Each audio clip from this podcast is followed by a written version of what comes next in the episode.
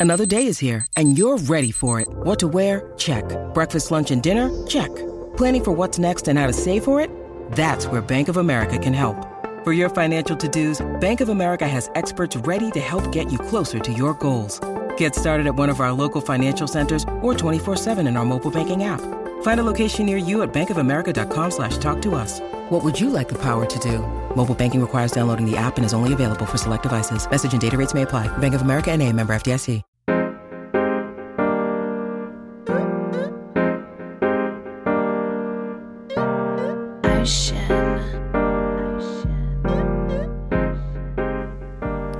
Hello and welcome back to the podcast. It is always up to speed with Formula One. It is Thursday, May 12th, May 13th. I don't know. I've forgotten. Anyways, welcome back to the show. Mark Daly, Mark Hamilton, here to recap all the latest news from around Formula One. Mr. H, how's it going? Welcome back. Tim and I missed you on Sunday night, bro. You totally ghosted us with reason, but you know, it, it, it just wasn't the same without you you had a great show. You did not need to be there. And that's always the fear, right? Is when you miss out on an opportunity to record a podcast like Tim and it goes really well. Uh, did they need me? I kind of felt, I felt a little bit like Lewis Hamilton at Bahrain when he had COVID at the end of the 2021 season. Sorry, the 2020 season. Like, oh my gosh, George Russell's going to kill it in that car and I'm not going to get invited back. But you guys did a great job Thank breaking you. down what was less of an interesting race, although you guys found some really interesting angles to attack, but more of a fascinating race weekend. Totally, totally. Hey, you you and I have been super busy the last couple of days, and we didn't even really talk too much about the, the the, Grand Prix offline. I wanted to get your, your take on it. What did you think about the track itself at uh, Miami, the the Miami Autodrome or whatever they call it, the Miami Sound Machine? Uh, maybe not that. I'm really glad you actually asked because one, I like to talk, and two, I really want to talk about this subject. And you're, you're you good at both of those things, by the way. Well, so are you. I learned from the best. I was actually going to ask you almost specifically this question because you and I didn't get to have this conversation. We really haven't talked this week because we're both so busy generally. I, I think I have to kind of detach myself from social media a little bit mm-hmm. because if I talk about Miami in in the context of social media, I have a fairly negative perspective on the weekend. And I really got absorbed into, I think, especially a lot of the uh I would say self-declared traditionalists on Twitter, especially in the UK, right, who were quick right. to criticize every angle and every dimension of this Grand Prix, whether it was the fact that they had a beach set up with thousand dollar tickets, or whether they had a fake marina, or they had a gondola, and all these. But did you expect dimensions. anything else in Miami? Come on, come on! Like, like yeah. what were people expecting? That was completely on brand, if you ask me. It it totally was. Again, you're talking about a state that is home to Universal Studios. You, Disney World. It's it's it's a kind of a mecca for tourism and excitement and it's an event state and Miami is an event city. Right. That's what it thrives on. Totally. Hosting totally. big time events.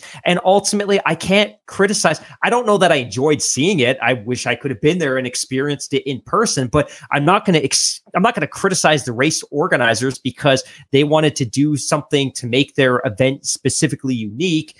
Ultimately I thought I thought the pricing was a little bit crazy, but mm-hmm. at the mm-hmm. same time, they sold every ticket by the time they got to race day. And again, they have every right to monetize this event in every conceivable way. And they certainly did that. But yep. again, if people are willing to pay for all of these added experiences once they're within the racetrack, then all the power to the race organizers for being able to monetize it in such a way. And I think a lot of people in the US, especially, were particularly critical about the pricing. And I think most fans probably couldn't afford a weekend at Miami. And I get that. And, you know, Miami's just not necessarily for every fan. And Formula One has never proclaimed to be the motorsport of the masses or the motorsport of the people. It's it's always tried to frame itself as something of an elitist product, and so be it. But you and I have both also shared the best practice in the past many times that Montreal is expensive. Miami is ex- expensive. If you live in North America, there are some really affordable races if you can get yourself to Western Europe, whether you get to Hungary or whether you get to the traditional German races, which will be back, or Spain or Britain. There are some affordable races there. So this what, race. What, about unique. COTA, right? E- even that's going to yeah. be like more affordable compared to Miami. Totally, totally. So I didn't have a problem with the event as a whole. I did have a bit of a problem with the race in the sense that it wasn't particularly exciting and I mm-hmm. didn't miss not talking about it but ultimately I can't criticize the track because I feel like the crack tr- the crack I feel like the track designers did a pretty good job of yeah. building a track with what they had to work with, right? They didn't have a blank canvas. So I can't blame the, the race organizers and I can't blame the track designers because they were forced to build a track in the outskirts of a football stadium and. Like I, I feel like it wasn't bad. It wasn't bad. I didn't like the aggregate. It was a learning experience. They're probably going to resurface the track, maybe learn some lessons from Jeddah, which seems to have a perfect aggregate regardless of time of day or temperature. Mm-hmm. But yeah, it was it was exciting. Both you and I have been looking forward to seeing this for a lot of time. I had a lot of fun consuming all the content that was coming out of it. I just can't be particularly critical. It just wasn't a super exciting race. Yeah, you know, it's funny too because uh, I, I, couldn't help but think is that the the longer that race went on, I kept uh, thinking, you know, this race really needs a safety car. yes, I, and I just assumed we'd see many of them, and we didn't. Know. I know, and, and was funny too because I was I was chatting with uh, there, there's a bit of a Twitter exchange uh, between myself and I forget who it was. You know, uh, you know, forgive me. Just the other day, and it, it was just kind of funny, you know, because you know Tim and I showed a little bit of love to George Russell for sticking out the way that he did and gambling on the uh, on the safety car, and and it paid off for him. And then, you know it was funny because my my my take on that is that it, it's almost a I don't want to say a desperation move, but it, I mean George was really it, it, was a risk. It was a calculated risk that something was w- w- like that would hand you know, what would happen. But I couldn't help but thinking, yeah. is this where we're at with Mercedes in 2022? That, that one of their drivers has to like gamble on a safety car to just try and get up a little bit higher in the points, and I, I guess we are. But just going back to the track itself, uh, what I was com- particularly impressed with is much like yourself, they had this area in and around Hard Rock Stadium and somehow they were able to build a track in there and I, I, couldn't help but looking at the pictures like over the course of the weekend and, and the weeks and months leading up to it and but i was particularly impressed when i saw the, the first pictures from fp1 and all that i'm just like wow this looks almost like this looks too good for a street circuit yeah. you know it, it looked yeah. it had more of a I, I don't even want to call it a street circuit because it's almost more of a temporary circuit because it's um, you know it, it's not like they closed off a portion of downtown Miami to run this race. So I, I found it interesting and, and, really cool from that point of view. But the track itself certainly it needs some t- uh, tweaks to it. Uh, obviously, the surface was an issue. I mean, when you're talking about things like they're repaving it during the middle of the night because the cars are just chewing up the uh, the, the, pavement. That's just that that's just craziness. But um, yeah, you know, and, and, the other thing too is that I, I couldn't help but thinking afterwards, like sort of maybe not right after the race but maybe Monday, Tuesday, just kind of reflecting back on the weekend as a whole. And I've the the question I asked myself, or the the statement I was making, is that yeah, it didn't live up to the hype, but they set the bar awfully high. That they would have needed a very very special race to do that, to really to live up uh, to all all of the hype. You know, maybe some of the things we'd seen earlier this year, like Charles and Max fighting like wheel to wheel over the past couple of laps, and, and after the safety car, looked like that might happen for a couple of laps, and then ultimately it, it just sort of came down to that if Charles can get close enough, and he sort of got within DRS range there with a couple of laps. It's just like if he can do it, he's going to get one chance, and that chance never came. And then you know, I think he finished what was about three and a half seconds off uh, Max in the end. You can just tell he just knew that it wasn't going to happen. So, but it was what it was. It was it, it was good for it was good for what it was, and hopefully next year that they can make some improvements and the, the, the product on the track will match up with all the hype off the track. Let's put it that way it feels like a perfect time to actually interject or interject, inject a question from one of our, our listeners that right. is very on very on theme with what we're talking about here. But McKay Mortensen, one of our great listeners, uh, wrote to us and asked, "Do y'all think that continue to race at hybrid street circuits such as Jeddah and Miami are a sustainable approach, both economically and environmentally, especially considering driver safety concerns at tracks of that nature?" So you just touched on something that that I think is a really interesting point and mm-hmm. probably something we could unspool for quite a while. I don't know if anyone got the turbo uh, analogy there, uh, metaphor. I don't know if that's correct, but turbo spool unspool. Anyways, See, I'm going to stop. I'm like stop. That don't stop. work if you have to explain them to people afterwards. but you that that said, we'll unpack this point. You you spoke a couple of minutes ago about yeah. this being more of a dedicated circuit than it is a street track. And it got me thinking when you look at the layout, I'm not sure how much of this track is used for anything else. You know, when you take down the grandstands and you take away the concrete barriers and whatever TecPro barriers they may have had, which certainly weren't enough based on the criticism and feedback from the drivers, to me, this is a purpose built track. And quite frankly, so is Jeddah. And I would love, I would love to hear from Ahmed and I would love to hear from Nabila, some of our really great listeners from Jeddah, because I'm not sure how much of that track is is actually used as a street course. Like if we go to Baku, we know that when they disassemble that track, almost the entire thing is public yeah, roads, exactly. right? Yeah, yeah. I, I don't know how much of Jeddah and, and Miami are necessarily a true street track like Monaco. I think they are dedicated, purpose built tracks that are just happen to be in fairly dense, built up residential or or business districts, and they're constrained from a uh, I would say a runoff perspective simply because they don't have the space to accommodate the runoffs that you would see at a dedicated circuit. But to me, Jeddah and, and Miami are more a dedicated purpose built circuit than they mm-hmm. are a street track. They just, they're they're unique. So may, maybe calling them a hybrid is appropriate. But I think that what we're seeing is in Jeddah and I think in Miami, these are very economically sustainable tracks. We obviously know that the race organizers, Saudi Aramco in particular, are paying fifty million dollars a year for that race to go ahead in Jeddah, and I think it's going to gain momentum in in the coming years and be a very successful event. And I think based on what we've seen this year, that unless something catastrophic happens to the popularity of Formula One in the United States, I think there's certainly going to be room for for Miami to thrive on the calendar. In terms of environmentally, I think that's a, a much, much more complex question, but I don't think it's necessarily I think the question is more is it environmentally sustainable to have dedicated purpose built tracks in the countryside occupying hundreds of acres right. rather than a kind of hybrid track that's been wedged into a built up residential or or urban area.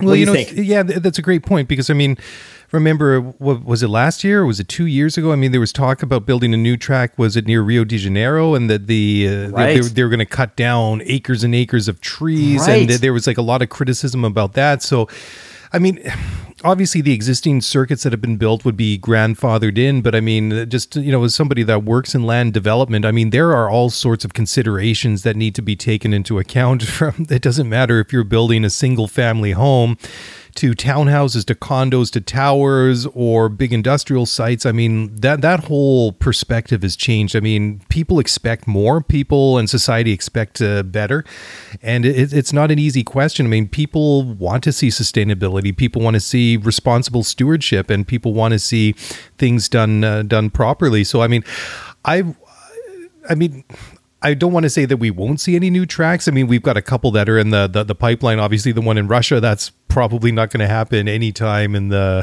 good, good. for for good. Yeah, for a long, I never, long time. I never want to see an F1 car yeah. in that country again. I'm sorry. Well, then then we got the the other one that's coming online in Saudi Arabia in a couple of years, and then in Qatar oh, as well. Yeah, yeah, exactly. So well, we'll we'll see those. I mean, it's it's a little bit different. I mean, when you're in the desert, you don't have to worry about like mass deforestation and things like that because right. there's a lot of trees and things like that in those those areas uh, to begin with. But regardless, what whatever the the the environment is, it's got its own unique uh, ecosystem. So there's unique considerations that have to be uh, taken into account wherever they build a, a new one. But I kind of like the the hybrid uh, feel to it. You know, it was interesting. Tim and I were talking about before we actually started uh, recording the show, and I said to him the one vibe I got from Miami, and I don't know why, was it to me it felt like Mexico City. I, I just don't know why. It, maybe because it had that sort of you know you go through where the podium is in Mexico, when you kind of have like that left right combo, and then you come around under the start finish. Uh, you know, just where the the old stadium is, like that kind of has a temporary feel. So I, I don't know if that was the connection there, but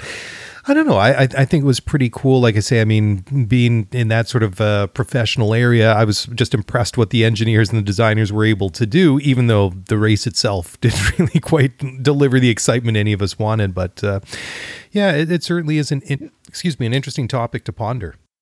A couple of weeks ago, one of our listeners on Twitter reached out and actually asked a question about the potential for a new race in Western Canada. And I think it was Juan Solo. And his question was, you know, F1's growing in popularity, mm-hmm. and we're seeing all these new races being added in the U.S. and Miami and Las Vegas. Is there the possibility of seeing a new track or a new new event in Western Canada? And my answer to that is it'll never ever ever happen. We I can't just, even get Formula E off the ground here. So totally, yeah. I just I don't think a country of 40 million people like Canada has enough of an economic corporate base to mm-hmm. sustain a, a second event. But I think the second piece is where would you put the track and how would you deal with the opposition? So if you look at Western Canada, if you were to build a track, to your point, you're either going to have to deforest an area to which you would get massive, massive uproar from from residents and, and from people within the province and environmentalists, or you would have to spend public funds making it happen, or you would have to move into agricultural mm-hmm. reserves. So I think I think if you look at Western Europe and I think if you look at parts of Canada, building a new purpose-built track would be fought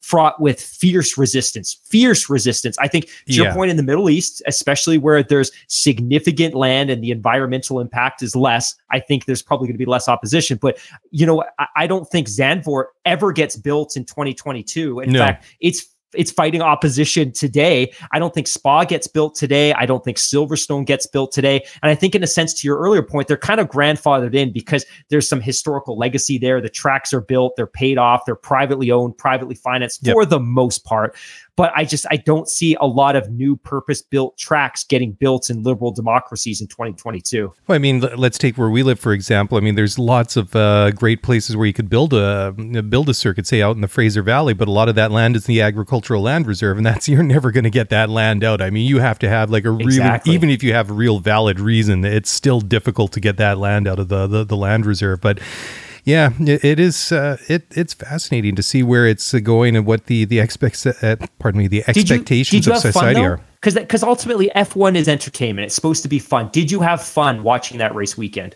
I did. Yeah. I mean, there there was a lot going on. Like I say, I got to one point in the race that it needed uh, it needed something to happen. It needed that safety car because some of the things that were happening were, were kind of far and few between. And you know, it, you could make the argument that it was I don't want to say an artificial way to kind of you know, sort of group the pack together, but it certainly added a bit of excitement. It was interesting to see Carlos and and Checo fighting it out and then uh, you know Charles got interested for several laps there, and it, it, it added a bit of spiciness to the last say dozen laps or so of the race. So it was just unfortunate because Gasly was just kind of like wandering all over the place, and then collected poor Lando and uh, that that was that was it. But um, you know, fortunately, there was no damage really done other than to, to the cars themselves and to egos. But it uh, certainly uh, it, it it delivered something when it uh, the, the race desperately needed it one of the criticisms that I've had for F1 for many, many, many years is I don't like that the sport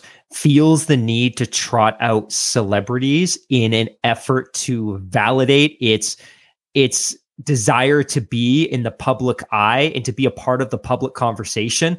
Like I, I kind of got it, you know, at five, six, eight, ten years ago, especially mm-hmm. at American events, that that you would try to build up the prominence of your own event, or I would say um, add add legitimacy to your event by incorporating celebrities into the proceedings.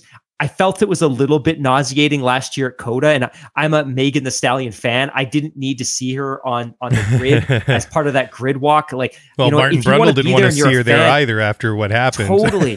Again, if you're a fan of the sport and you want to be there and you can afford VIP yep. passes, fantastic. But please don't trot folks out for the sake of trying to legitimize your sport. We don't need it anymore. Formula One doesn't need it anymore. And it was a little bit nauseating with just how much celebrity spotting there was during this event and mm-hmm. even how much of the media was swooning at the presence of celebrities in the paddock. I'm, guys, this is Formula One is itself the absolute pinnacle of global motorsports, and totally. the drivers themselves are global celebrities. We don't need to be fawning at the fact that there's some B list movie star or oh, A-list American athlete in the paddock. You, you, you didn't you didn't feel a little bit of excitement when they wheeled out Jean Claude Van Damme during the course Did of the they? race? No, I don't. Oh I, man, I, I, didn't see that. No, I, am just making that up. Uh, I, I, hope that, that that actually didn't happen, but I feel I feel like we've beaten Miami to death.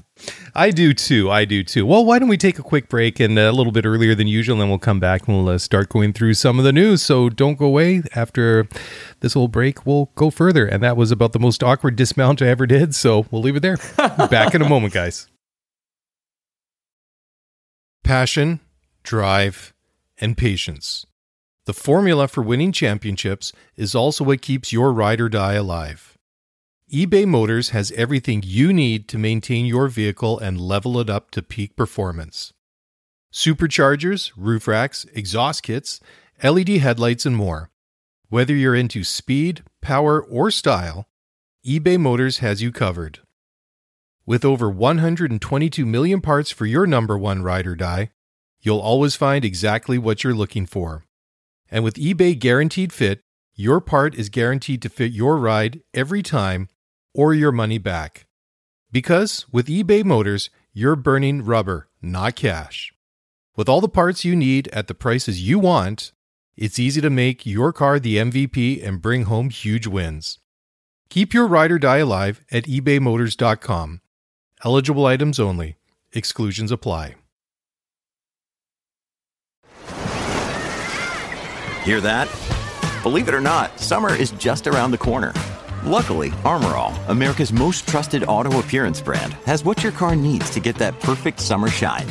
Plus, now through May 31st, we'll give you $5 for every 20 you spend on Armorall products. That means car wash pods, protectant, tire shine, you name it. Find out how to get your $5 rebate at armorall.com. Armorall, less work, more clean. Terms apply. All right, well, welcome back to the show. Mark and Mark here again, as usual. You look good tonight, man. I was kind of worried about you there last week. I mean, you just uh, going into the show, you looked, you didn't look your your normal upbeat self. I mean, you really struggled through last week. So I, I'm glad to see you all 100% again. Yeah, it was just, I, I could tell you soldiered through. It was, it, it was admirable. It was, it was You're good. putting my business in the streets, son. hey, there was no hiding it. You know how many sniffles I had to edit out of that show last week? But no, I can't. yeah. Well, you know, all the complaints about like the audio levels on YouTube is like, guys, this is the best that we got for YouTube. You know, it's just, uh, it is what it is. Anyhow.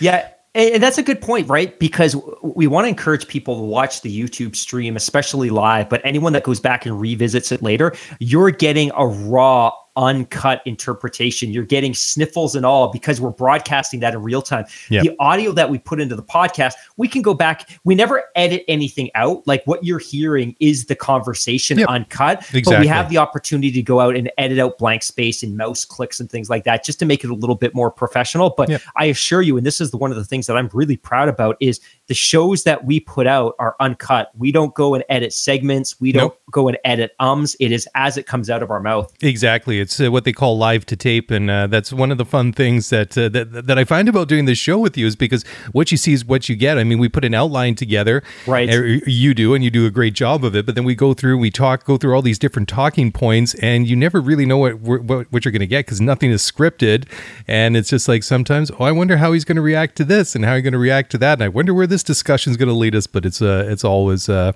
good fun. But hey, before we get into the news itself, let's just uh, hit a couple of uh, other things. Let's just go over the uh, driver's standing, in the 2022 Formula One World Championship.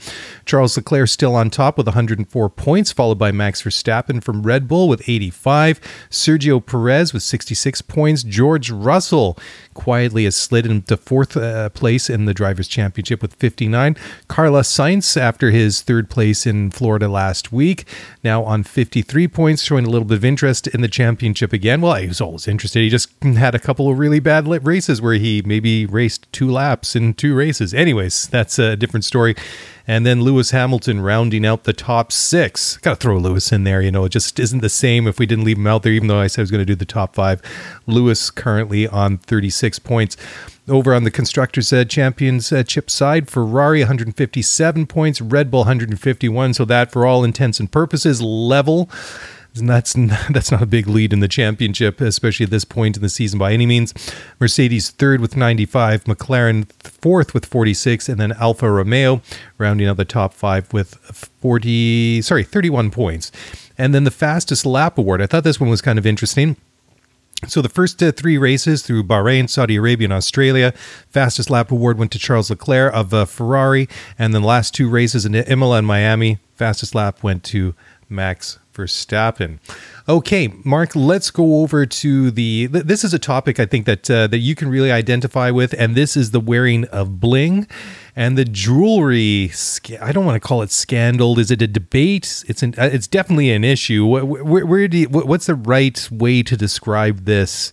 This uh, situation is it conversation? A conversation, a crisis. What else could it be? Uh, an evolving quite, debate.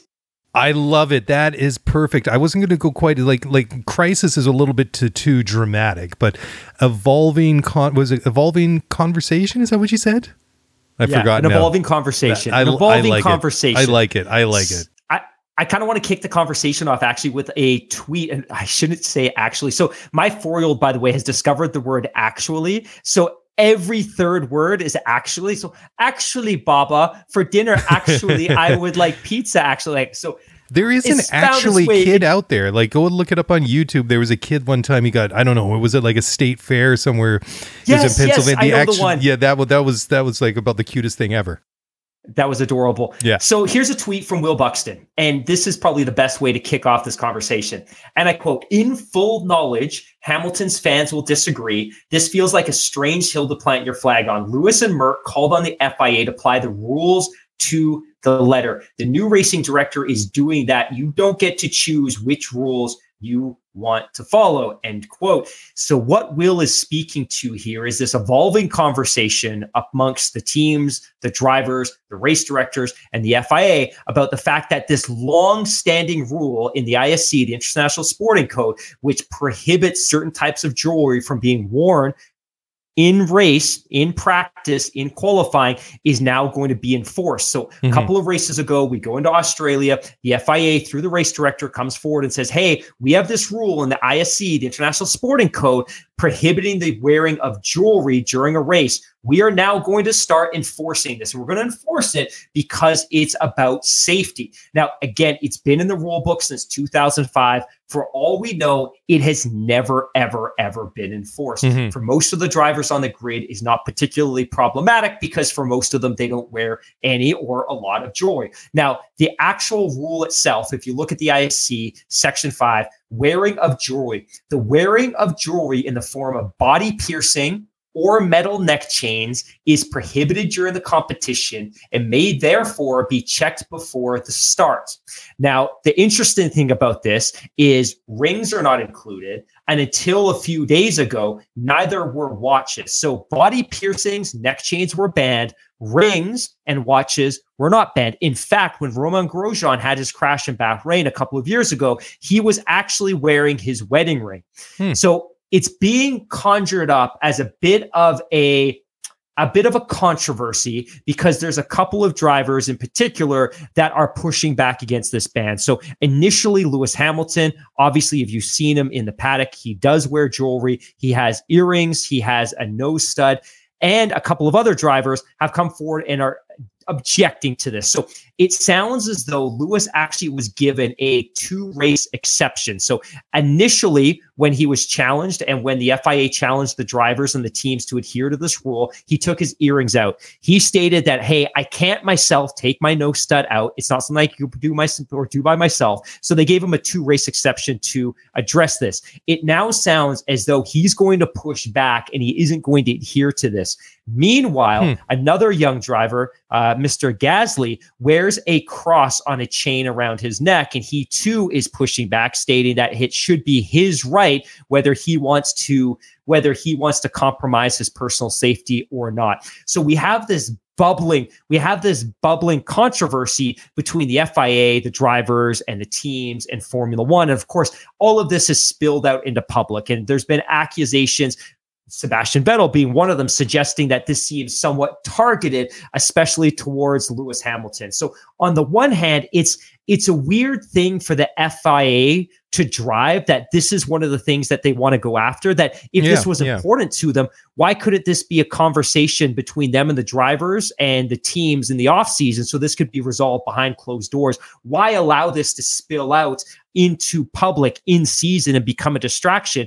But on the other hand, we've asked the FIA for years to apply the rules in the rule book, which they didn't do last year. And we know that it just derailed the entire championship in so many ways that now that they are trying to apply the rules, they're getting this fierce resistance from mm-hmm. some of the drivers. And, and I get it if I'm a driver, if I'm Lewis, and I've been in the championship since 2007, and I've been wearing earrings since 2011, which is fact. I've been wearing a nose stud since 2017, and that's a fact. And this has never been applied before why now, especially when it doesn't have any kind of impact into the competitive spirit of the sport. So it seems like it's ill played by the FIA, even though I agree they should be applying their rules. I think it could have been done more professionally and it should have been addressed during the offseason.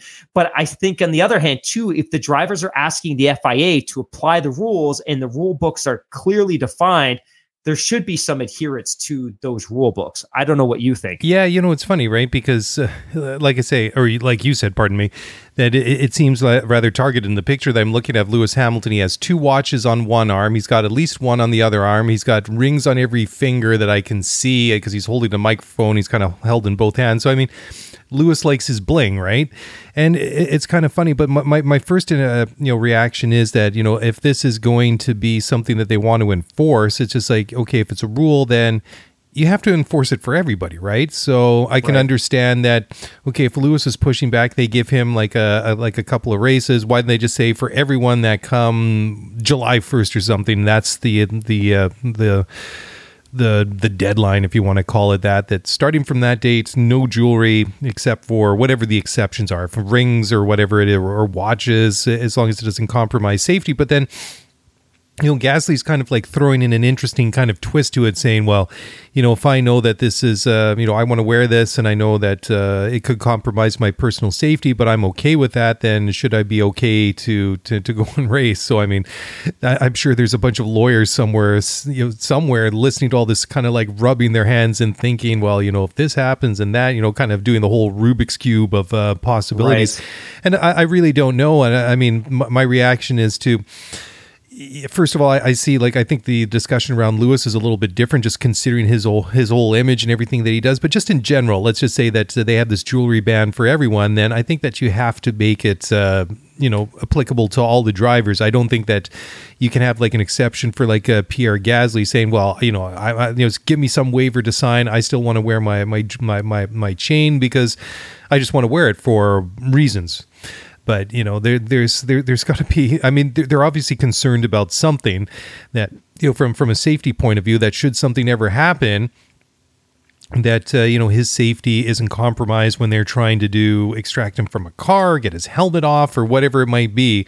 So I can see that. So just in general, I think that if it's it's there, it's for for, for everyone. But you know, this whole thing about Lewis is a little bit uh, different. You know, like you say, because you know it seems, as Seb said, uh, targeted. So I don't know. It's it's just it, it's strange. It's, it's it's very I think appropriate the way that you put it. That it, it seems like a conversation that was better dealt with offline, done in the off season, and uh, you know let's have these consultations to see, you know, at least uh, test the temperature and find out you know what where the drivers are rather than because this this has been going on. For, excuse me now for what about six weeks, maybe a little bit longer, right. and if yeah, anything, the beginning of April. Yeah, so I mean, like you say, this is evolving with the you know seemingly no end in sight. In the beginning, it was just Lewis, but now you got like Pierre uh, kind of chiming into it as well, and and who knows what what else. I mean, this is something that, that they should have floated beforehand to see, okay, this was going to work or it wasn't, and then you know if it wasn't going to work, is like, is this something we really want to dig our heels in about, or is this something that's maybe a little bit better that we just kind of let it slide by the wayside? I mean, they're obviously concerned about uh, for for a reason from a safety point of view. It just the whole way it's kind of you know popped up into the public sphere seems a bit uh, unnecessary to me the definition of jewelry I, I, also find interesting and i'll read this again the wearing of jewelry in the form of body piercing or metal neck chains is prohibited. Now within the last couple of weeks race directors have added as an addition to that jewelry and underwear and they further define jewelry as watches. So mm-hmm. up until the last couple of weeks drivers were also able to wear metal watches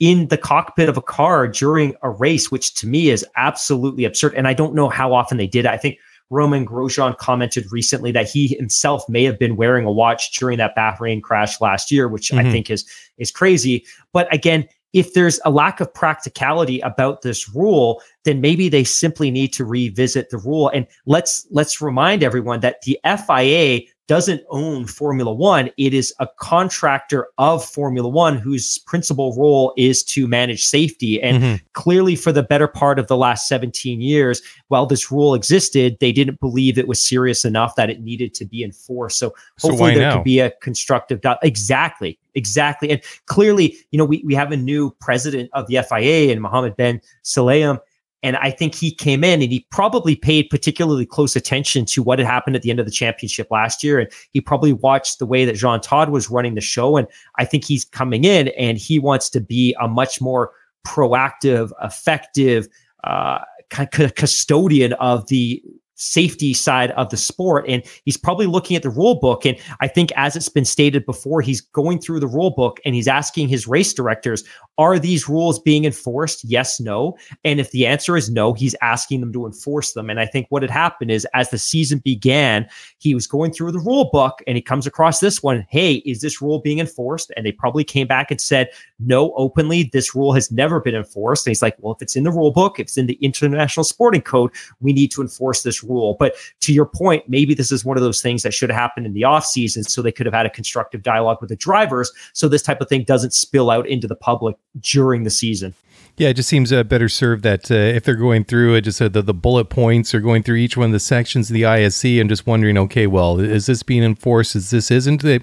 You think it would have been a little bit. Um, what do you want to call it? A, a, little bit less clumsy if they maybe engage the services of some consultant to maybe go through yeah. each one of the, the, the points in the ISC and to decide, okay, well, this is relevant, this isn't. Maybe we should consider a rewrite of the ISC and then and, and, and take it from there, or you know, rather than this kind of like enforce it all or don't enforce anything. So it's just uh, you know, in kind of a slow news week. I mean, we like last week we had like the big news that don't VW say that Group, people are going to tune out. Oh, not no, supposed to say that. I'm podcasting 101. well, then I was going to tease that we got something really good coming up, but now I killed it, so we might as well just sign off and go home early tonight. But yeah, you know, it's uh, just uh, it is one of those things. I lost my train of thought, so why don't we just go on to the the next Perfect timing. Yeah. So the next one is uh, interesting because it's been a while since we've actually had a, a chance to really uh, talk about this. And so Michael Andretti is. Um, he's encouraged by receiving some direction in Miami, and th- this is something that we, we talked about it at length last summer. Obviously, there was that um, that that whole story about Andretti Motorsport trying to buy, buy Sauber Alfa Romeo, and uh, ultimately, of course, that didn't go anywhere. And then it kind of popped up several months later that they were prepared to make the the, the big jump and, and, you know finance the, the, the Formula One team themselves and start one up from from scratch. And then it's it's kind of quietened down in the last what would you say two two and a half months something like that. So this is kind of interesting that it should uh, pop up again. So obviously, uh, Michael Andretti was going to be at the uh, at the race this past uh, weekend, and um, so yeah, do you want to take this a little bit further, Mark, and tell us what exactly yeah. happened with Michael in Miami? So Michael Andretti, part of the Andretti family, he of course himself raced in in Indy. He raced for a short period of time in Formula One in the early 90s. His yeah, dad, McLaren. of course, won the 1970. Yeah, his dad, of course, won the 1978 Formula One World Championship. So there's no question that racing and motorsports is in his DNA and is in his family's DNA. Last year, he led a group that made a effort to purchase Sauber, and either the purchase price that they were hoping to pay wasn't sufficient or the percentage of I would say control that they were going to have over the team wasn't wasn't what they would consider acceptable given how much financial outlay they were hoping to make. It it happened. So that, all of that said, it didn't happen. The Sauber purchase fell apart. So now they've been working to explore other opportunities to get into the sport. So a couple of months ago in February, they they sent papers to the FIA indicating that they are hoping and they fully intend to put a Formula One team on the grid,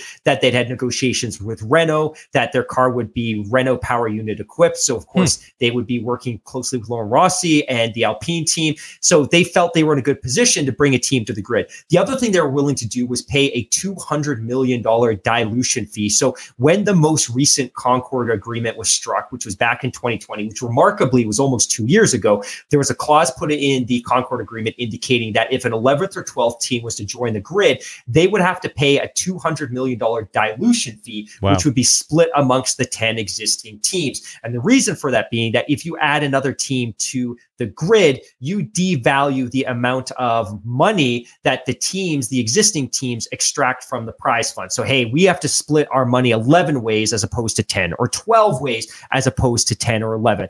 So, this team would have to pay $200 million in the context of 2020, in the context of the pandemic, that didn't seem like an insignificant amount of money. And Michael Andretti is coming forward saying, hey, we've got a plan to build a factory. We are going to be an American based team. We're going to run Renault power units, and we're willing to pay the $200 million. Dollars, the FIA has basically iced him out and has stated, we've got more important things to deal with right now.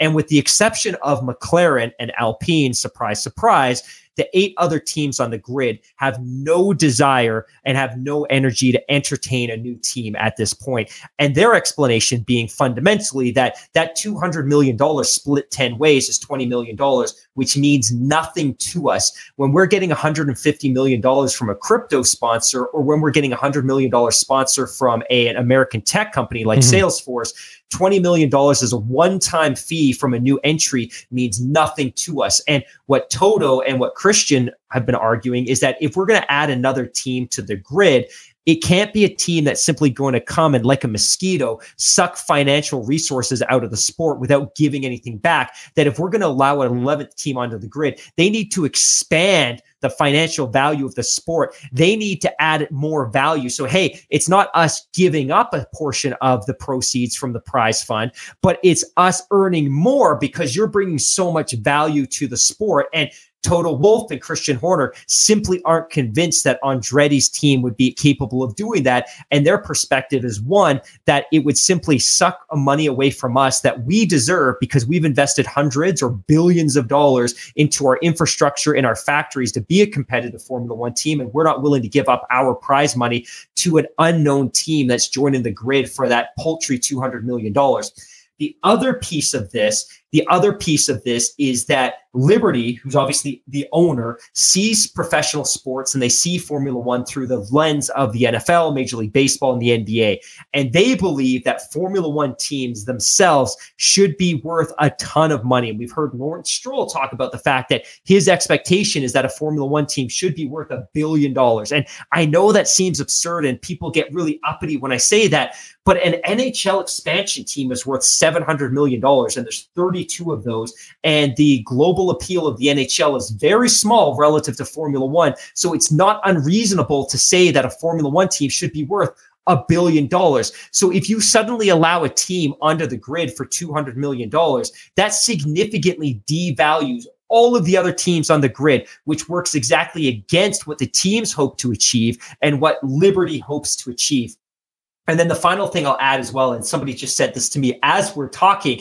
This is a really great quote from Christian Horner, and it's kind of going back to that point I made a couple of minutes ago about teams losing money and losing prize money when they add an 11th team. He says, and I quote, money is ultimately going to be a significant factor. I see it as a question really for the promoter, being Liberty, mm-hmm. that if they want more teams, they're obviously going to have to dilute their share of the fund because it would be unfair to expect the other teams to pay for the additional new entrants to come in indirectly. That's always going to be the conflict that you have. So Christian Horner, Red Bull Racing CEO, is stating, hey, Mr. Liberty, if you do want to add additional teams, you should be paying them out of your share of the benefits. So again, very high level, the Concord Agreement, it basically takes all of the operating income of the sport and it splits a portion of that towards Liberty and the shareholders, sure. and it splits a portion of that to the teams. What Christian's saying is, hey, add more teams, but Liberty, you give up from your share, not our share. So I, am probably upsetting a lot of American fans that are really eager to see a competent American entry on the grid. I'm just not convinced this is the right way to do it because I don't think it addresses the objectives that Formula One and the teams have for enhancing the value of the individual franchises that are already on the grid. Yeah, it's interesting as well uh, that Michael during the weekend uh, he had a letter that he had uh, with him that uh, he took around to the, uh, the, the the ten Formula One teams. Basically, it was uh, he was asking them to sign a letter of support for Andretti Motorsport to come into Formula One. So the only two people that signed it was Alpine CEO Laurent Rossi and Zak Brown, the CEO of McLaren. And uh, Zak, uh, he's he's had a long-standing relationship with the Andrettis, and he obviously knows them very well. And Zak had to say, "quote," uh, and he's uh, speci- uh, talking specifically about Andretti uh, Global. And Zak had to say, quote, a very credible racing team with a credible brand with the right resources. I think it is additive to the sport. That appears to be what Michael has put together. So on that basis, we are supportive, end quote. So there you go.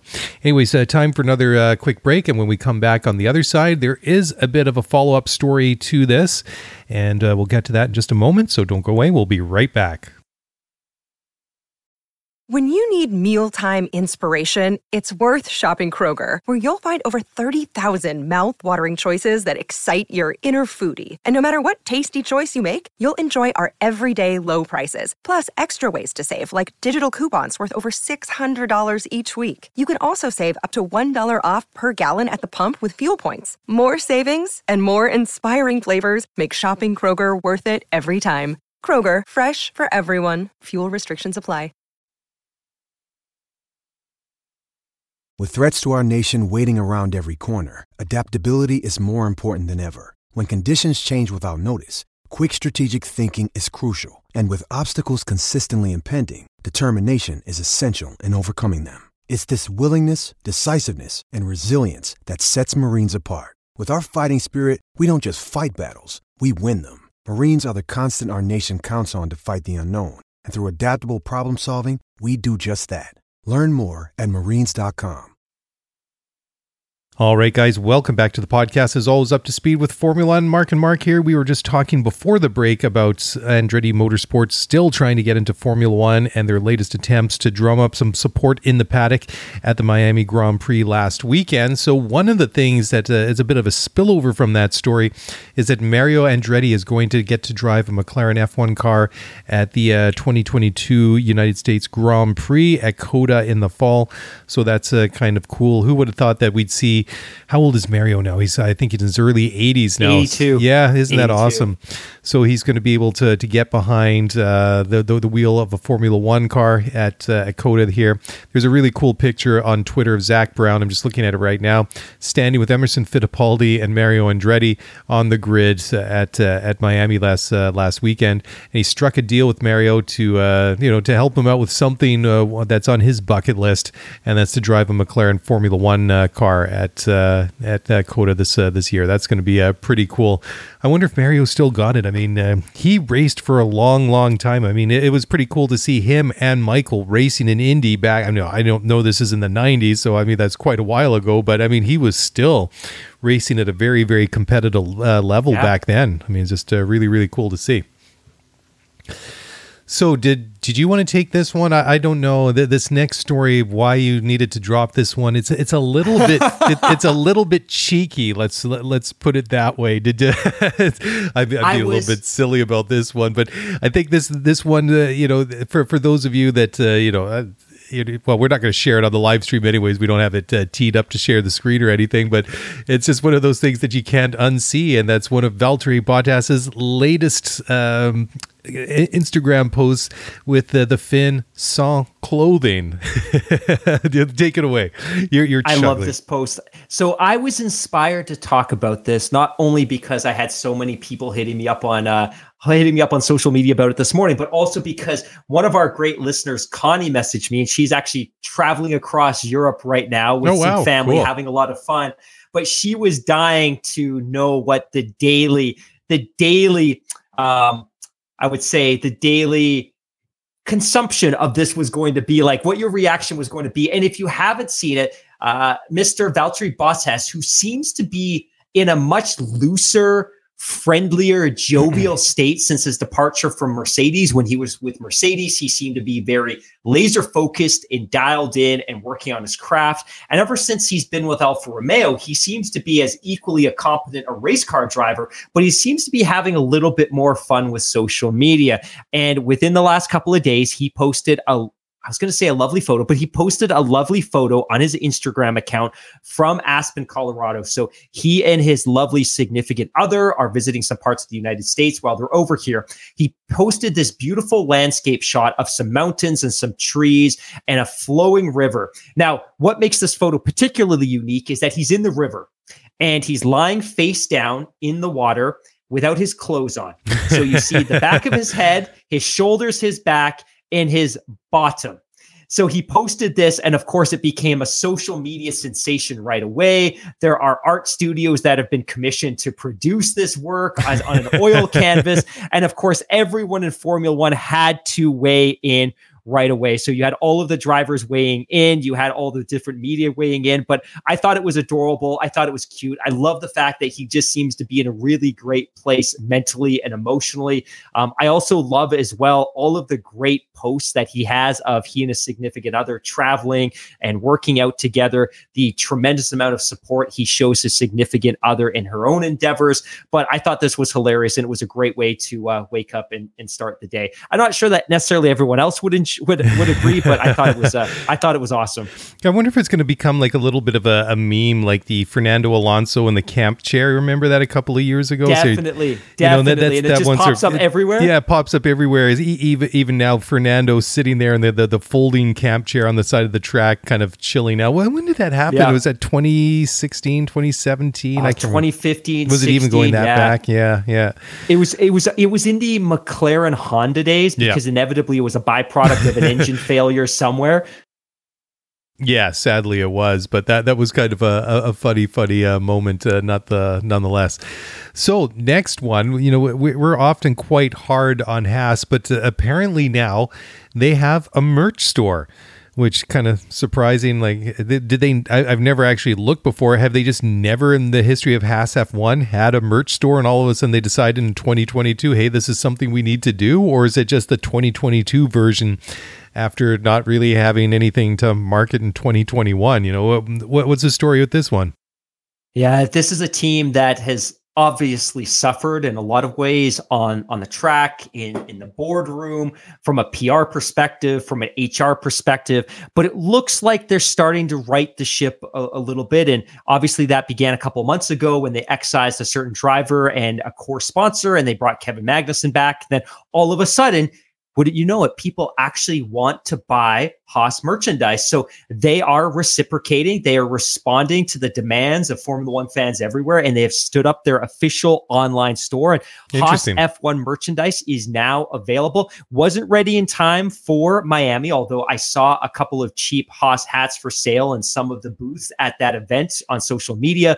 But they do have a Haas store open with some limited merch, not limited quantity, but a limited amount of merch. But they've they've joined the party and quite frankly, the last couple of years, it wouldn't have mattered if they had a store up or not because I not convinced anyone would have bought it, but all of a sudden they seem to have rejuvenated their brand and the perception of their team within the F1 ranks. So yeah, it's yeah. good. It's good. I'm not I'm not necessarily going to buy it, but if you're looking for some fairly affordable F1 merch, uh, it's not not a bad place to start. I'm looking right now uh, about 40 to 50 bucks for a t-shirt. Shipping is very expensive, which makes me think that they're shipping this out of the US.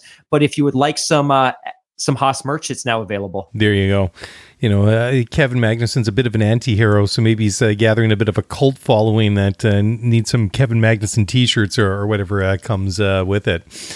Okay. Uh, oh, I know what I wanted to do. So this is uh, one that I guess is a a story that's maybe going to unfold a little bit, but uh, Norris McDonald is reporting that Nicholas Latifi has been fired by uh, Williams. I mean, obviously, Nicky's had a terrible start to, to the season, so it was a two part uh, or two tweets, anyways.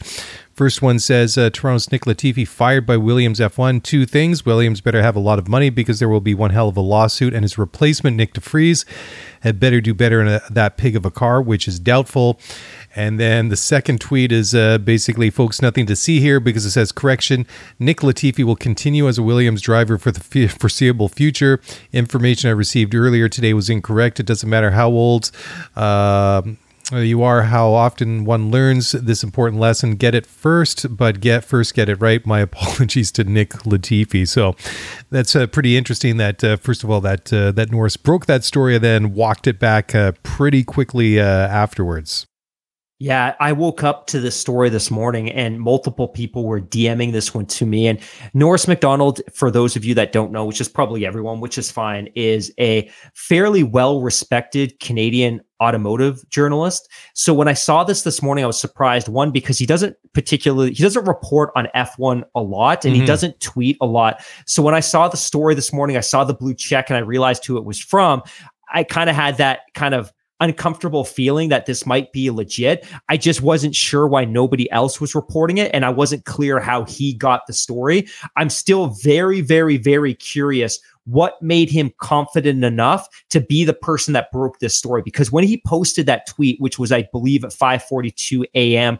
Pacific Standard Time on May 12th when he posted that tweet he was obviously confident enough to know that he was going to be the one that broke that story so i am dying to know and we probably will never know but i'm dying to know why he thought he was ready and in a position to break the news that Nicholas Latifi had been fired by by Williams not relieved of his duties but straight up fired by Williams. The other thing hmm. that's interesting about that post too is it's it's aggressive in the sense that he seems to uh, have this mindset that Williams was going to immediately encounter a lawsuit that obviously Sofina, which is one of their principal sponsors, who of course is the company that's owned by Nicholas Latifi's dad, that they would be pursuing damages against the Williams team. Hmm. And ultimately, when and if this happens, it's not going to be a surprise. And I think there'll be many conversations to make the make the transition as smooth as as possible and to kind of negate as much negative PR as possible. Um, ultimately, I hope it doesn't happen. Again, I want Nicholas to be successful. He's a likable guy and he's a Canadian kid and he works hard.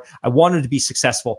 But what was ultimately super embarrassing for Norris is just like you said, within a couple of hours. So that first tweet was at 5:42 a.m. He followed it up at 8:35 a.m. Hmm. after causing a hellstorm online because of course this spread like wildfire that who's this guy breaking the story about a driver being fired when nobody else is reporting this and for him to come back and say correction Nicholas Latifi will continue as a Williams driver for the foreseeable future tells me that maybe he had a source on the inside that was just completely wrong or he had information that he had no right to be reporting fascinating, fascinating. But it's interesting how how much damage one tweet can have in the course of a morning in a couple of hours. Yeah, exactly. Sometimes you know these uh, tweets don't uh, land at all, and sometimes they just uh, completely take off and they go um, they just get a life of their own but interesting that uh, that this would uh, come up and become a discussion so so quickly. I mean, obviously Latifi's had his um, struggles so far this uh, this season. I mean, it hasn't looked uh, good for him at all. I mean, a couple of uh, things have been his fault. Maybe a couple you could argue was just a, a little bit of bad luck, but I don't ever recall a situation of a Formula One team pulling the plug this quickly in the season. Well, maybe Danny Kvyat. How back in 2016 that that didn't how many races was that? Because that was at at Russia that year, and then so th- that would have been about this time this year or, or uh, of the year because uh, Russia used to be in the first uh, half dozen races or so because they replaced Kvyat with Max after uh, Russia, and then Max wins the, um, the, the Spanish Grand Prix. Spanish Grand Prix is usually about the middle or third week in uh, in June. So I guess maybe now that I think about it, uh, that it is wouldn't be unusual, but it'd be unusual for Williams. I mean, Red Bull they changed drivers at the drop of a hat that. So there's yeah, that as well. That year, you're right, 2016. So Max started. Of course, he was on the B team for yep. Red Bull with a 10th, a sixth, and an eighth place finish. So three points finishes. There's, of course, that retirement in Russia before he won that race in Spain where there was that where uh, Hamilton, depending on who you spoke to, either Hamilton collected Rosberg or Rosberg collected Ham. Well, ultimately it was uh, clearly Lewis that collected Rosberg, but the argument was was he forced off the track? And through three races that year, Daniel Kvyat, who had actually started for Red Bull, you know, you look at it, his start wasn't that terrible. He had a DNS in the first race. He finished seventh in Bahrain, and he had a podium finish in his final race for Red Bull in mm-hmm. China. Really, that's clearly, Yeah, clearly i don't think you can necessarily if hindsight is 2020 i don't think we can look back and argue that that was a bad move by red bull. Yeah i don't think anybody's second guessing the, uh, the the, decision to swap out max verstappen and uh, danny kvyat. I think i think right. the, I, I, think history is ruled on that one and that that the, there, there's no shred of a doubt. I, I think danny kvyat would probably even admit that they made the right call but maybe not at the right time.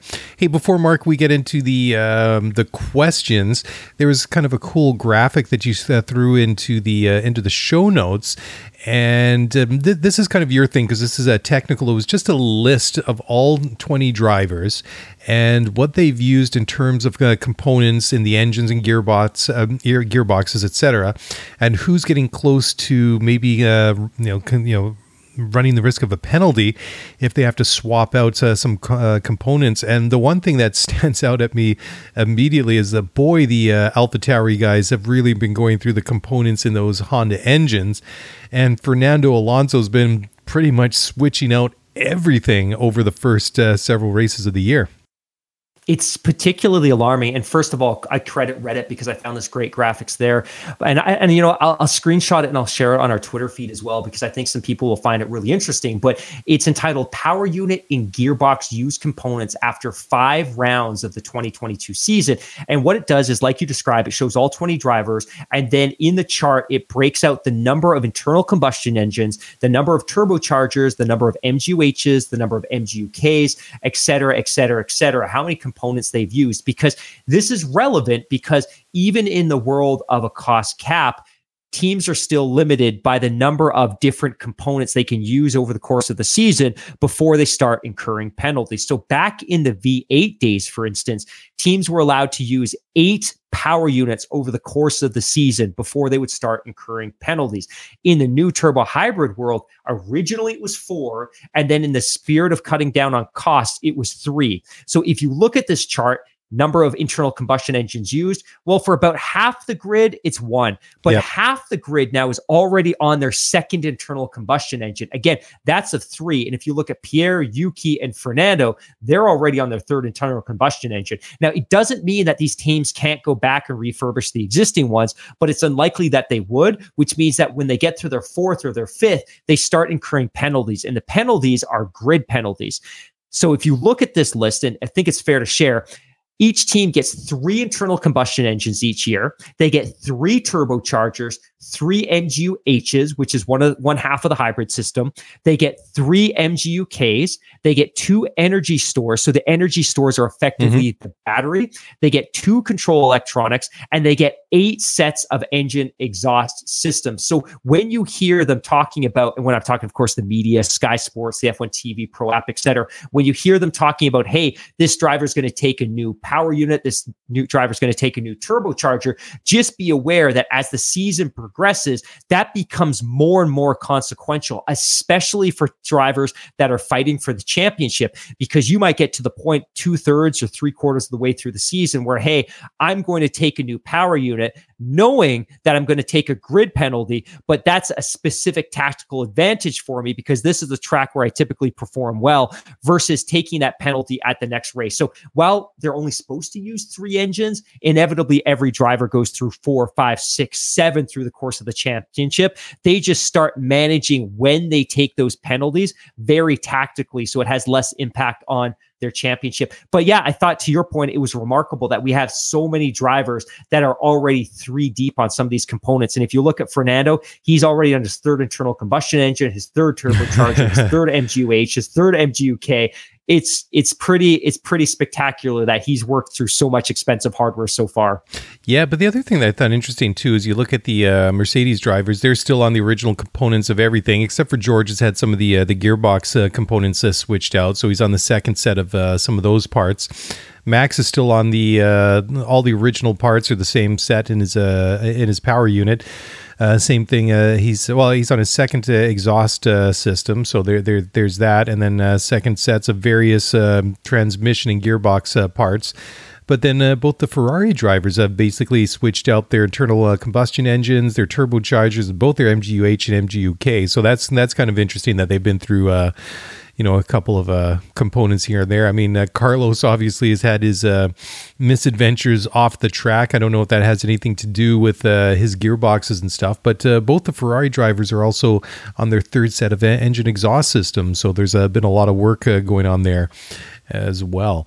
So, Mark, uh, let's close out the show now. We've already um, read through one email, and the first one was from McKay Mortensen. So, which one do you want to pick uh, next? We got a couple of left. I think we'll start with this one. So this question is from Merdad Sadahi, and he asked, "You guys talked so much last year about 2022 resetting the table in the championship. Five races in, is it everything that you expected it to be?" You want me to take this one first? You're looking at me, so yeah, sure, I'll go you, first. All you, all you. Yeah, you know, it, it is interesting. I mean, after five races, I mean, it's obvious you can say now that uh, the the uh, the championship is settled down to where it is. So uh, it, it's interesting to see that Red Bull kind of struggled a little bit through the first couple of races of the season. I mean, I'm I'm still not 100% confident that they have the uh, reliability that they need. Ferrari was a, a, surprise that they came back as strong as they did. I don't think anybody expected them to be as good as they were in the first couple of races. Um, sorry, McLaren, but uh, Mercedes is uh, disappointing uh, the way that they were. I mean, I thought of everyone that they were just going to nail it uh, with, with, the new regs, but uh, obviously they're having issues with the uh, excuse me with the uh, the W13. But it's it is what I expected, but not really, because you still have Ferrari, Mercedes, and Red Bull at the top. It's just that the order is kind of flipped around from what we've seen over the past several years. It used to be Mercedes at the top, Red Bull in the middle, and uh, and Ferrari at the bottom of those top three teams. Now it's kind of flipped around a little bit. But the, the, the big question is, and I mean, we, we've tossed this around a number of times over the last uh, several weeks, and uh, it's just like, is, is, is Mercedes going to be able to turn it around uh, this year? And every race that uh, that that passes, I think that becomes uh, you know that answer becomes more more of a no than it is a, a, a maybe. I mean, there, there's still a long way to go. I mean, we're only six races into a supposedly a 23 race uh, season, but the, the, the the middle of the pack I think gets a, a, little bit interesting as well. Where you look at some you know some of the other teams. I mean, um, Alfa Romeo certainly has surprised me. I mean. Uh, Guan Yu is a little bit of uh, an unknown quantity because I mean he's still finding his feet uh, in Formula One. I think that uh, despite the little sl- uh, slip up at the end of the the Grand Prix last week in Miami, I think that Bottas has done an excellent job so far for Alfa Romeo this this season. AlphaTauri's been a little bit hit or miss. Renault, I keep calling the Renault, but Alpine, they've been a they're kind of showing something, but I think that's going to really take a little bit of time before I think that uh, that Otmar Szafnauer really gets a hold of this team and really starts to put his imprint on that team before we see that really reflect more. Uh, I think in results and points uh, for that team, and they, have shown flashes of, of something. Haas is interesting because uh, they had a couple of really good races to start the year, and now they've kind of um, dropped back a little bit the, through the order through the last uh, couple of races. I know that uh, Magnussen wasn't feeling 100 percent in Australia a couple of weeks ago, and then Miami. Well, Miami was going to be a big unknown for everyone. Nobody really knew what to expect going in there because a lot of guys were just saying that the simulator is one thing, but to actually get out here, that's uh, that's another thing. Plus, you had the the, the whole track literally falling apart on them as they were there, and then Williams is a little bit uh, disappointing and Aston Martin, gosh, I still don't know what to make of them. I mean, they're they're a little bit better than they were last year at this time, but I mean, they're not really you know, exciting me too much. And then McLaren, I mean, they kind of blow a little bit hot and cold. I mean, they, they didn't start the season too good, and they kind of had some uh, good races in between, and then a little bit uh, disappointing in Miami uh, last weekend. I mean, if it them at all, I mean, it was uh, not really the best weekend for them. What, what about yourself, Mark? Uh, what do you make of the season so far? I keep thinking back to a comment that one of our listeners made in one of our Spaces chat, Marshall, when he said, "Hey, what you need to look at is." Field spread? How how closely bunched up are these cars when hmm. you get to the post race race classification? I, am looking at the That's championship right now.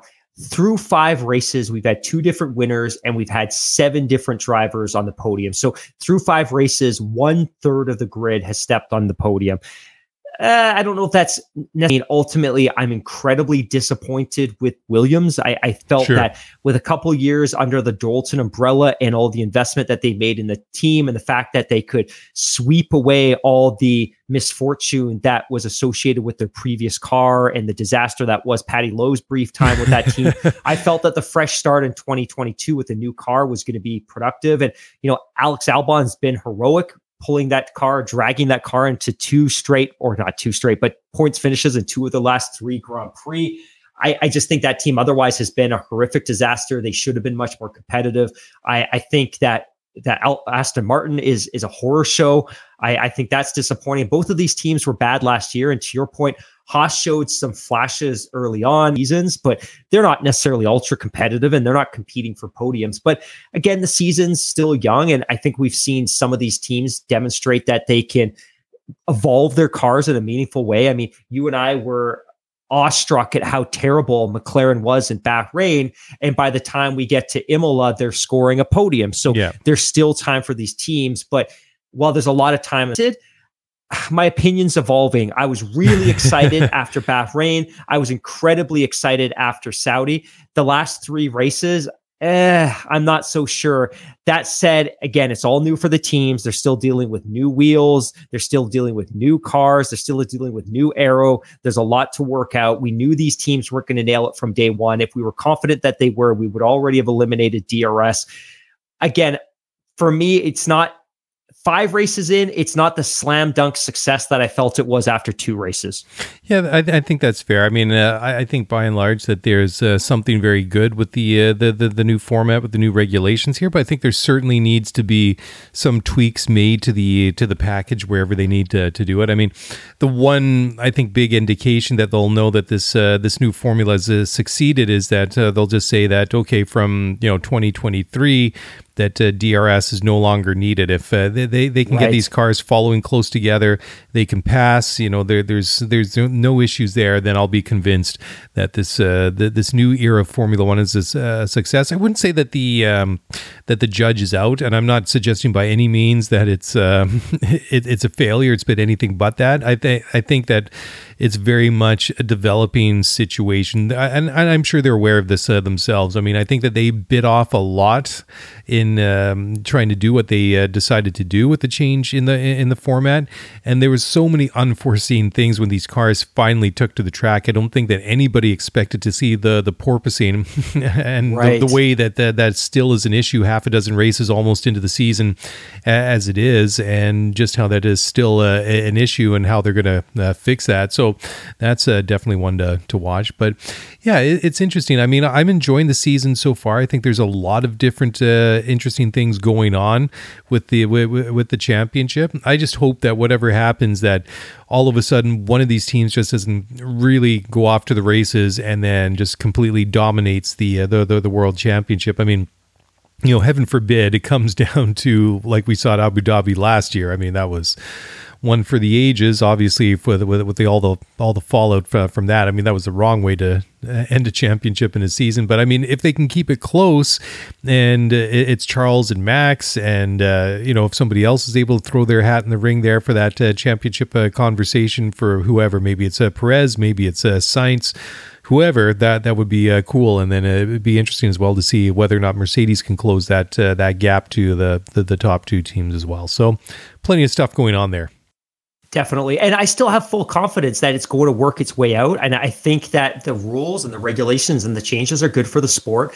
The other thing that I've come to realize in the last couple of days and weeks and months, actually, I shouldn't say months, but since the beginning of the season, is that this is the first year, and full disclosure, I, I am a fan of Lewis Hamilton and I'm a fan of other drivers on the grid, but it's been really easy to be a fan of Lewis Hamilton. And in turn, it's been really easy to enjoy the sport since 2014 because one of the guys that you cheer for has been so successful. And it's easier to watch sports knowing that your team, your guy is likely to compete for a title and is going to compete for podiums every single week. So, one of the adjustments that I've had to make is going into every race weekend, knowing mm-hmm. that, hey, this guy that I've cheered for for eight years probably isn't going to score a podium.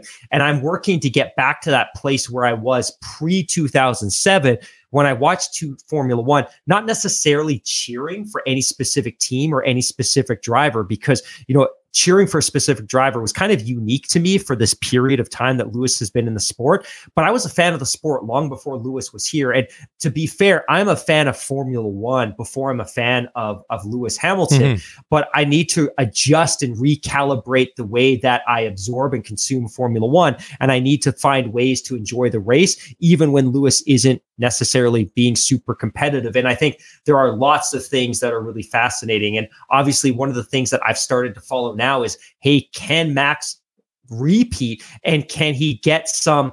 vengeance for the fact that the title that he won last year, and we've talked about this, he won it, but it was obviously colored in a way that he wouldn't have necessarily wanted. And it was tainted because of the outcome and the way that that outcome happened.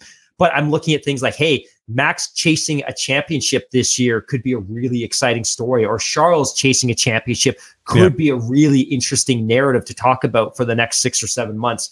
But yeah, it's been an adjustment for me. It's been an adjustment for me. You are with Lewis where I am with Manchester United, so you know it can be a, it can be a bit of a difficult place at, at times. Okay, final question comes from uh, Alexander Norg. Uh, question is maybe a discussion topic for the pod. If the talk about Latifi being dropped from Williams holds water, could this be a scenario? Michael Latifi ups his already big investment in McLaren Group for an exchange for a seat for Nicholas. Considering the financial struggles of McLaren, this could uh, be a cash injection that keeps McLaren name alive and not a takeover as suggested by the VW Group. This is an interesting one because, uh, you know, a year or two ago, I might have uh, poo pooed this one and say, yeah, it's never going to to happen. He's not going to buy his uh, way in, but it's it's interesting cost cap or not, uh, reduced costs or not in Formula One. I mean, McLaren have obviously had issues, and I mean. they're one of the teams that really pushed hard for this really, really low, uh, you know, ceiling to the cost cap. I mean, Zak Brown going back a couple of years. I mean, he really push for that, saying, okay, well, we're starting at what was it, 145 or 140, and then you know where, where they ended up, I think was 130 million dollars. I mean, McLaren and Zak Brown really uh, pushed for that. I mean. I don't know if there, there's anything really to this, but out of all the teams out there, I mean, I would say that a potential might be there just you know because of the financial concerns i mean let's not forget that they actually sold off the the mtc as part of that whole all the problems that they've been having I think this is a sorry. I think this is an interesting an interesting question. I I don't believe that and Alexander, thanks so much for the question. You're an incredibly loyal listener and thank you for all the support. I don't think that this is necessarily a realistic outcome. I think Michael Latifi's investment in McLaren was an incredibly smart one. It's rumored or understood that he owns up to a quarter of that team. The wow. balance of the organization being owned by the Bahraini sovereign wealth funds. So they've got all the financial backing they could possibly need. I think their road car division probably needs some additional outside investment to shore up the stability of that side of the business. But I think that the McLaren Formula One group is ultimately in a really great place. And I think some of the major sponsors that they've struck up agreements with in the last couple of months and in the last year have really really assured their place on the grid. Now i'm not think i'm not saying for a second that they wouldn't entertain a, a, a significant cash offer from a group like audi. I just don't think that they're in dire financial straits to be completely honest. And i also don't believe they would necessarily be open to providing nicholas with a seat. Certainly not on the team and probably not even as a test driver. I think they've got some very specific visions for what that team is and what it should be. And I don't think that Nicholas is necessarily a part of their vision. And I don't think Zak Brown would let one of their minority owners influence the decision making around who's going to be in their seat. And ultimately, if a seat opened up or if they needed a test driver and Nicholas was the best person available, sure, you consider him. But I don't think they would consider him strictly because Michael Latifi, his dad, owns a chunk of the team. It's a great question, though. It is because I, I think that it really sort of um, ignites that kind of conversation about the role of the pay driver in Formula One in contemporary Formula One. I mean, a couple of years ago, sure. I mean, if you came with a big sponsorship uh, package and they drove a, a, dump truck full of money up to the McLaren factory, sure, you know, the, the, the chances are they might take you on as, as a driver. I, am you know, I'm just using McLaren here because we're talking about them specifically because that's the way that uh, Alexander addressed the, uh, the, the the question. But nowadays, what with the um, the the budget being so much smaller, the budget cap being 130 million dollars, I mean, long gone are the days of teams like Mercedes and Ferrari spending you know 500 million dollars plus per year on a car and uh, they, they, they just can't uh, do it anymore. I mean, I, am not really sure what uh, some of the smaller teams uh, were spending in those days. I mean, it was still probably in the order of uh, hundreds of millions of dollars, but it wasn't right, going to be half right. a billion like the like the big teams were. So I mean, the, the, the fact is they're all spending less money, and they probably were at least spending this before. I mean, for, for some teams, it's going to be in and around what they are spending already. For some teams, it's going to be a drastic uh, reduction. I mean, I think that's in part, um, you know, a reflection of what we're seeing uh, with, with, the struggles that Mercedes has had uh, this year because they can't necessarily spend their way out of an issue that uh, they're having that uh, they could have done in the in the past because the, the, the resources are limited. Uh, you know, items on the car are locked. I mean, you just can't develop them. So there's a, a lot of things going on there. But yeah, it, it's a great question. But just just in general, I, I, don't think that McLaren really was that sort of historic kind of team that you would ex- expect to see a pay driver pop up in, uh, anyways. No, no, no. And I want to share a story too. So, for those of you that don't know, and I've been teasing this for a couple of months, we're going to do a Formula One book review podcast in June with a very special guest. We're going to line up a bunch of our favorite F1 books and and talk about them on a podcast. We think it'll be a lot of fun. Now, wait, wait, why so, didn't I've i been, get the invite for this? Have I been excluded?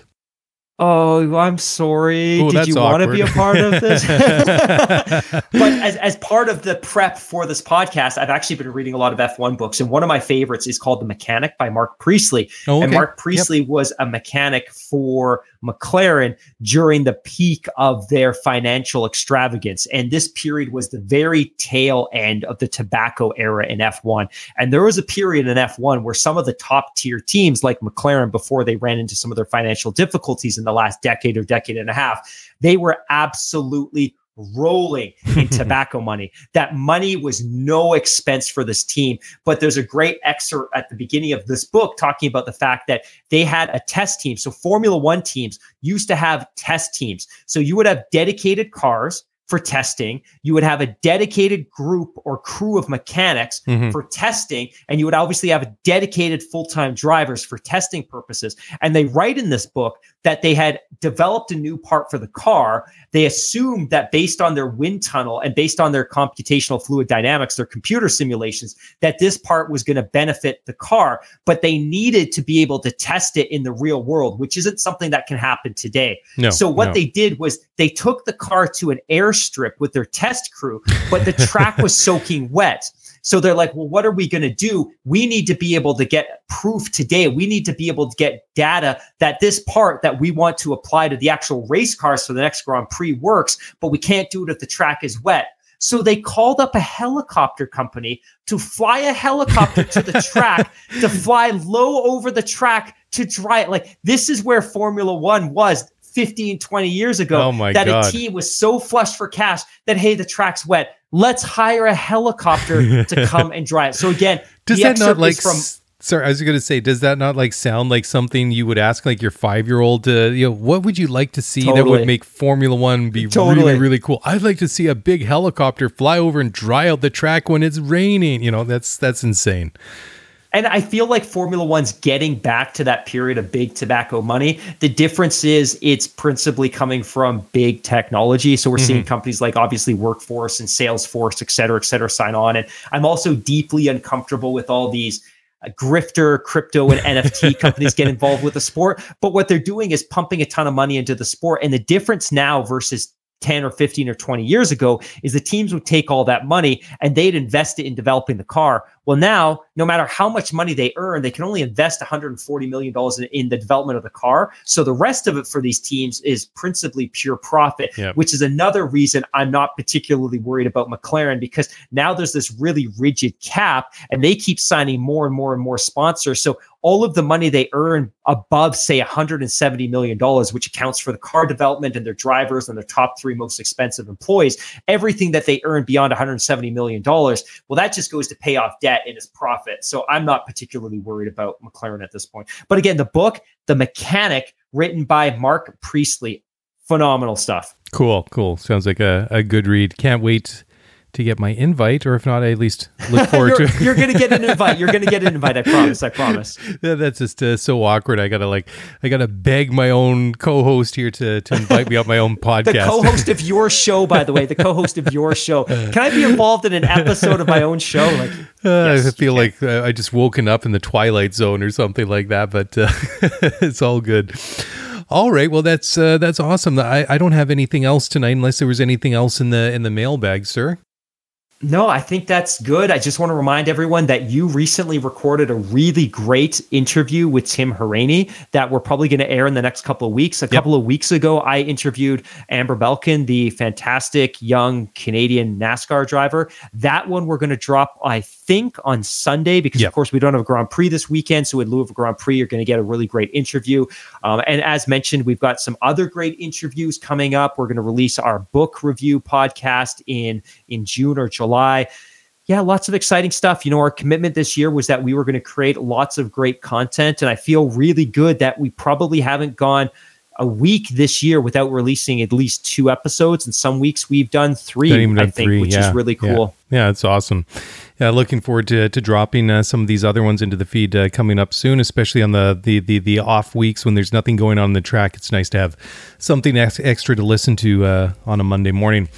Anyways, thank you all very much uh, for listening tonight. Thank you uh, for all of those that uh, popped into the live stream on uh, YouTube. If you want to get in touch with us, easiest way to do so is on Twitter at Scuderia F1 Pod, or you send us an email at scuderiaf1pod at gmail.com. And on behalf of myself and Mr. Mark Hamilton, have a great weekend, and we'll talk to you again very, very soon. Bye for now.